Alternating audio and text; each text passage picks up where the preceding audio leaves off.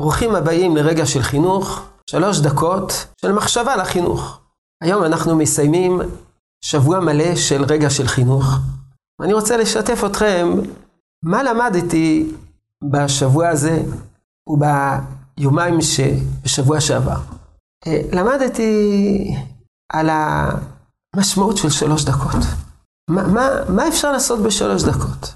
אפשר בשלוש דקות לעשות רגע של חינוך. למרות ששלוש דקות זה פרק זמן מאוד קצר.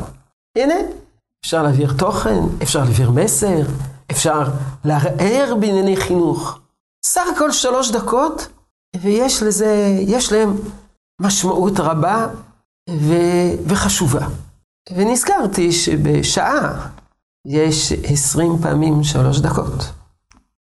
וביום, ביום, ביממה, 12 שעות, יש 20 פעמים כפול 12, 240 פעמים שלוש דקות.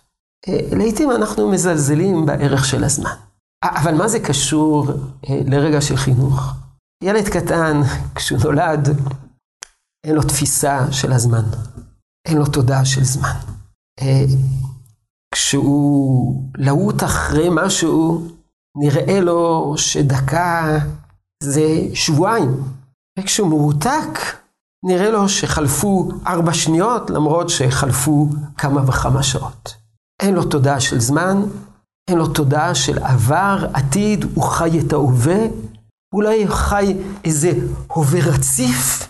אנחנו כמבוגרים, יש לנו זמן מלאכותי, שניות, דקות, שעות, יום, שבוע, חודש, כל זה איננו קיים אצל ילד קטן. לאט לאט אנחנו מחנכים אותו לתודעה של זמן, אותו זמן מלאכותי שבנוי ממקטעים מקטעים. זה חלק מהעבודה החינוכית שלנו, להרגיל אותו ולהוקיר את הערך של הזמן, שגם הוא ידע להעריך את הערך של שלוש דקות. יהי רצון שתשרה הברכה בעבודתנו החינוכית. שלום, שלום.